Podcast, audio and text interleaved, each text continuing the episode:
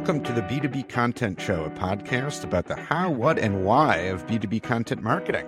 I'm Jeremy Shear, and my guest is Sarah Frazier, Head of Content Marketing at CyberGRX. Sarah, it's great to have you on the show.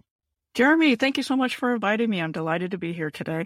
So, say a few words about CyberGRX. The name means, first of all, Cyber Global Risk Exchange, and we are the first and largest third party cyber risk exchange. And if you're not in cybersecurity, that probably doesn't make a whole lot of sense. So in layman's terms, what we do is we're a platform that standardizes vendor risk management so that security professionals can analyze their potential vulnerabilities, prioritize their risks, and then make smarter decisions on how to protect their organizations from cyber attacks. And before we dive into our topic, tell us about a memorable marketing moment that you've had in your career. Yeah, I love this question. You know, early in my career, I was working for the energy industry, and I had taken some of the insights from our senior analysts and compiled an ebook on the future of energy. You know, and I had high aspirations for this, but you're never really quite sure how some of this stuff is going to resonate with your target audience. Then one night, I got an alert that a senior advisor to the Department of Energy had downloaded the ebook. So I felt like I had professional validation and the content was on point and it just always sticks with me. Yeah, very cool. There's nothing better than right knowing someone sees value in the content that you work so hard to produce. And not just anyone, but like the very, you know, audience that you're hoping to get it to and a senior official. Pretty cool. So let's get into our topic and that is the concept of content experience. And this is a new concept for me. And it came up when we were chatting before to prepare for this interview. I was asking you, you know, sort of what your focus is on as head of content marketing. You said, well, you want to make sure that your audience has a good content experience. And I was like, hmm, okay, well, what, what is that? What do you mean? So let's just start right there. What do you mean by content experience? Yeah, and Jeremy, this is something that I'm always thinking about, you know, as a content creator, as a content leader. I think Randy Frisch of Uberflip was really kind of the pioneer in this area and talking about content experience. And he wrote a, a book on the topic too, uh, pardon my French, but it's called Fuck Content Marketing. And the point that he makes is that we create a lot of content but we don't give enough consideration to the experience that we're creating. And you know, as I think about content experience, it's it's really about mapping out how you want your reader to engage with your content and the overall experience that you want them to have with your brand. And it's such an important piece because Jeremy, if you think about it, we work really, really hard to get people to our content. You know, we, we talk about SEO, social media, and all these other traffic drivers. But what happens? We get them there. And if your blog post is just a wall of text, well, it feels hard to read. They bounce off and, and you've lost them. So all that work is gone. Content experience is really about making your content more interesting, inviting, and relevant. You know, you can add in visuals like graphs, diagrams, or if you can, a video so that, it, you know, the reader has something to do. And then you're also thinking about what's next for my reader? You know, they came to this content to learn about something. So how do I continue their journey? How do I improve the experience for them and serve up what they came to me to get? And when you think about finishing the content too and what's next, that's often the piece that is missing for people. A lot of content creators don't really think about that. It's like, okay, they finished my blog post. Great. I'm done but you're not done. You know, again, you've got to continue that journey. Chances are after reading one blog post or even an ebook, your target reader is not going to be ready for a sales conversation. So you need to think about what other content do I need to help in their journey to learn more about this topic and then move them down the funnel. So that's, that's really what content experience is all about. Thinking about the engagement that you want your reader to have with your brand and, you know, the experience, the overall experience that they're having while they're consuming your content. So it sounds like there's a lot of moving pieces to this, right? I mean, it, your the experience that someone has with your content can encompass a lot of different things. So on the one hand, it's the optics, I think, as you're describing it, just what you see when you first click on the blog post. And you're saying if it's just a wall of text, I like how you said you're liable to bounce off, like you're running into a wall and just go somewhere else and so and part of the solution as you described it is we'll mix it up. Maybe go multimedia right? Instead of just text throw in some graphics or videos and so on which sounds like a good solution. And it would seem to me also that it's the, for those who do like reading, or at least part of it is still going to be text or a good part of it, that the writing itself is done well so that when you do start to engage with the language that right from the first word, right from the first sentence, it's meant to draw you in and so on as good writing is meant to do, right? As as I would assume you'd agree. Yes, absolutely. You have to know your target audience. You have to kind of get inside their head. What are they thinking about? What do they want to know most about? And so often I think that's a mistake sometimes that brands will make or even content creators will make of talking about, you know, what does my brand want to tell someone, you know, or what's my corporate objective instead of thinking about what does the audience want to know? And so, you know, answering their tough questions or coming at it from their point of view versus yours. That is absolutely crucial, of course. Because if you're not, if you don't know that, then you're just, you know, right? You're just throwing things out there and hoping that somehow it connects. And, you know, I think I'll add, or tell me what you think about this, that it's on the one hand, putting yourself in the shoes of your audience and thinking, what, what are they, what's going to engage them? And that's what, what we'll put out there. On the other hand, it also has to come from you that the, the creator of the content or the team, right, and the individual members of the team have to also be genuinely interested in that topic and in that content too, because that's what's going to make it pop. You know what I mean? Like if, if you're trying to create something that you're just not excited about at all, no matter how much your audience might be interested in it, it's, it's probably going to, that that lack of excitement is going to manifest itself in the content, right? So it has to be like a meeting of minds in a way, is the way I think about it. What do you think? Yeah, absolutely. And, eh, you know, as a content creator, I can't be an expert in all things. I was not an expert in energy. I'm not an expert in cybersecurity. So you learn to leverage your subject matter experts. You know, you learn who the people are in the company, you interview them, you talk to them, you, you try to learn as much as you can. So much of content creation is, is about learning and about listening, you know, creating that experience and then adjusting as you go based on what you're learning. Yeah, that's a good point. And in fact, maybe I'll amend a little bit what I said before that, you know, I used to do a lot of science writing and a lot of it was by assignment. So I, you're going to write about this and it might be something I've literally never heard of before.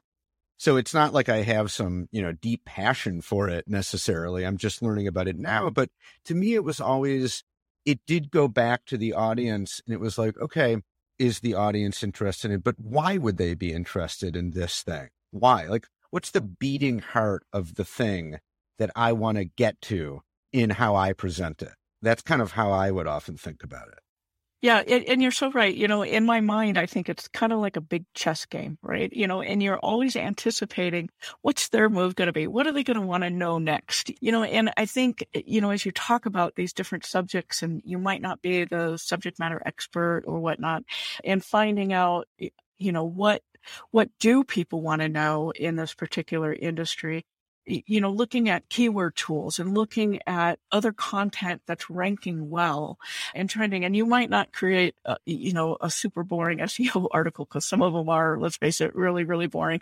But you're looking for what do people want to know about? And then you look at those articles, you read them, and you take those concepts and now you make it better. You make your experience better. Again, like I said, by adding in graphs, by making it a really rich experience instead of just some boring uh, copy written, you know, f- to get the SEO click.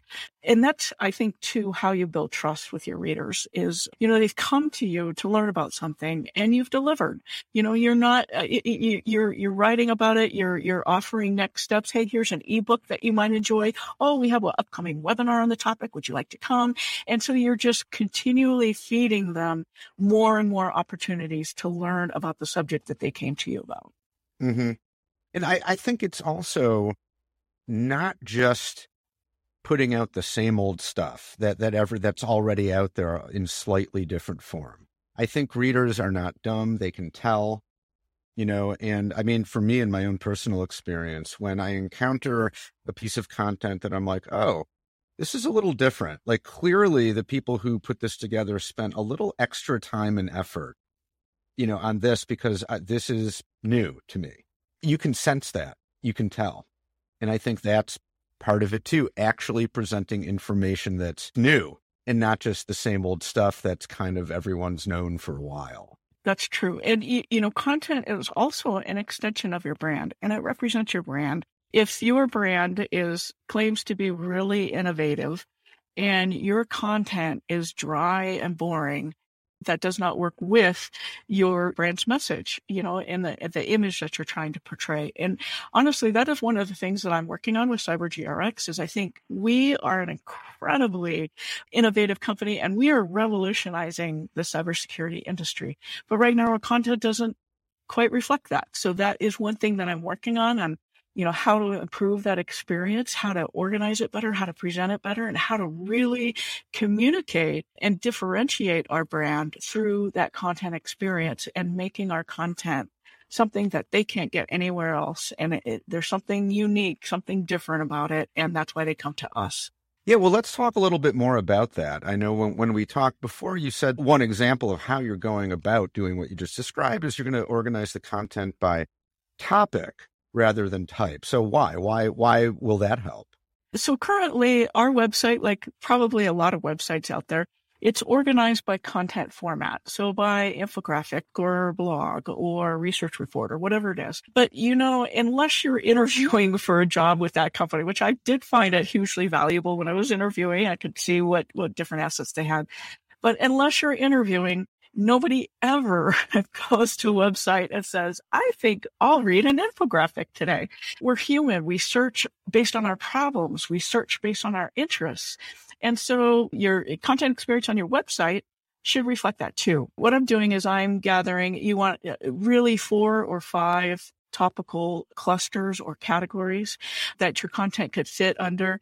And the goal is to get your reader to the content that they want faster and to organize it kind of in a logical way. Plus it is good for SEO and all those other things. But my main goal is how can somebody logically find the content of, you know, and of course offering search um, if they really want to find something that I hadn't accounted for. Okay seems like a fairly kind of simple switch to make. And yet, of course, that's going to be central to the experience of interacting with that content if it's easier to find. So little things like that, right? Everything matters. Now, we also talked a bit about learning as much as you can about the intent and behavior of your audience. So, how do you learn about that? And then what do you do with that information in order to improve the content experience? Yeah, you know, there's so many platforms out there. You know, you can use your marketing automation platform. You know, you can build a dashboard in your CRM. There's also content experience uh, specific platforms, which we do use one of them that you can look at and how are people moving through your content? You know, what content are they consuming? And that can be helpful to sales. If I notice that somebody has read three blog posts and then signed up for a webinar on the topic and uh, maybe their lead scoring bumped them over to sales, you could show them, hey, they really have an interest in this topic. You know, uh, you know, structure your conversations around this pain point. So that could be helpful to them.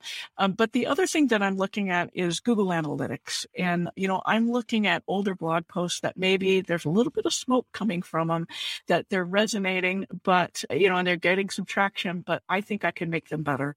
And so I will use that as an opportunity to optimize them, to, to update them, to enrich that experience, you know, and in visuals, again, the, the graphs, I, I like graphs a lot. Or if there's a, a related video that I can throw in, but again, improving that experience. And then I resubmit it to Google Search Console and see if I can get more traffic. So you're just kind of building again on things that you know and seeing if you can use it to your advantage. So, what's your advice for marketing teams that want to create a better content experience for their audience? You know, my number one rule, whatever, if I could jump up and down on a mountaintop and scream it from the mountaintop, it would be always focus on the needs of your audience first above anything else. Always, always, always, it's audience first.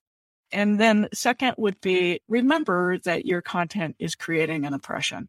It can either be a good one, it could be a not so good one, but your reader is getting some sort of impression and having some sort of experience with your content. So you need to, you really do need to think about what impression are you creating and what experience are you creating and what experience do you want that reader to have? And then my advice would be just start somewhere. You know, you, if you can't take on everything, take one or two pieces. I'm going to make my content a little bit more visual. I'm going to think about next steps, you know, whatever that is. Start somewhere and then you can always build from there. Love all that. Well, I'm right there on the mountaintop with you, jumping up and down. We got to make sure it's a big enough top so we That's don't right. fall off. But That's right. well, Sarah, thank you. Thank you so much for all that. Thanks for your time. Great conversation. Really enjoyed it. Thank you, Jeremy. I really appreciate being invited to the show. And thank you, everybody, for listening. That's it for this episode of the B2B Content Show. You can subscribe anywhere you get podcasts on any podcast app. And while you're at it, you might as well give the show five stars and leave an over the top comment about how much you love the podcast. If you'd like to be a guest on the show, or you know someone who you think would be a great guest, let us know. You can contact me at jeremy at connversa.com. That's C O N N Versa.com. The B2B Content Show is brought to you by Connversa Podcasting. Check us out at connversa.com to learn more about how we help B2B brands start podcasts to connect through conversation with the buyers and decision makers you need to get to know to grow your business. Thanks for listening, and we'll see you next time.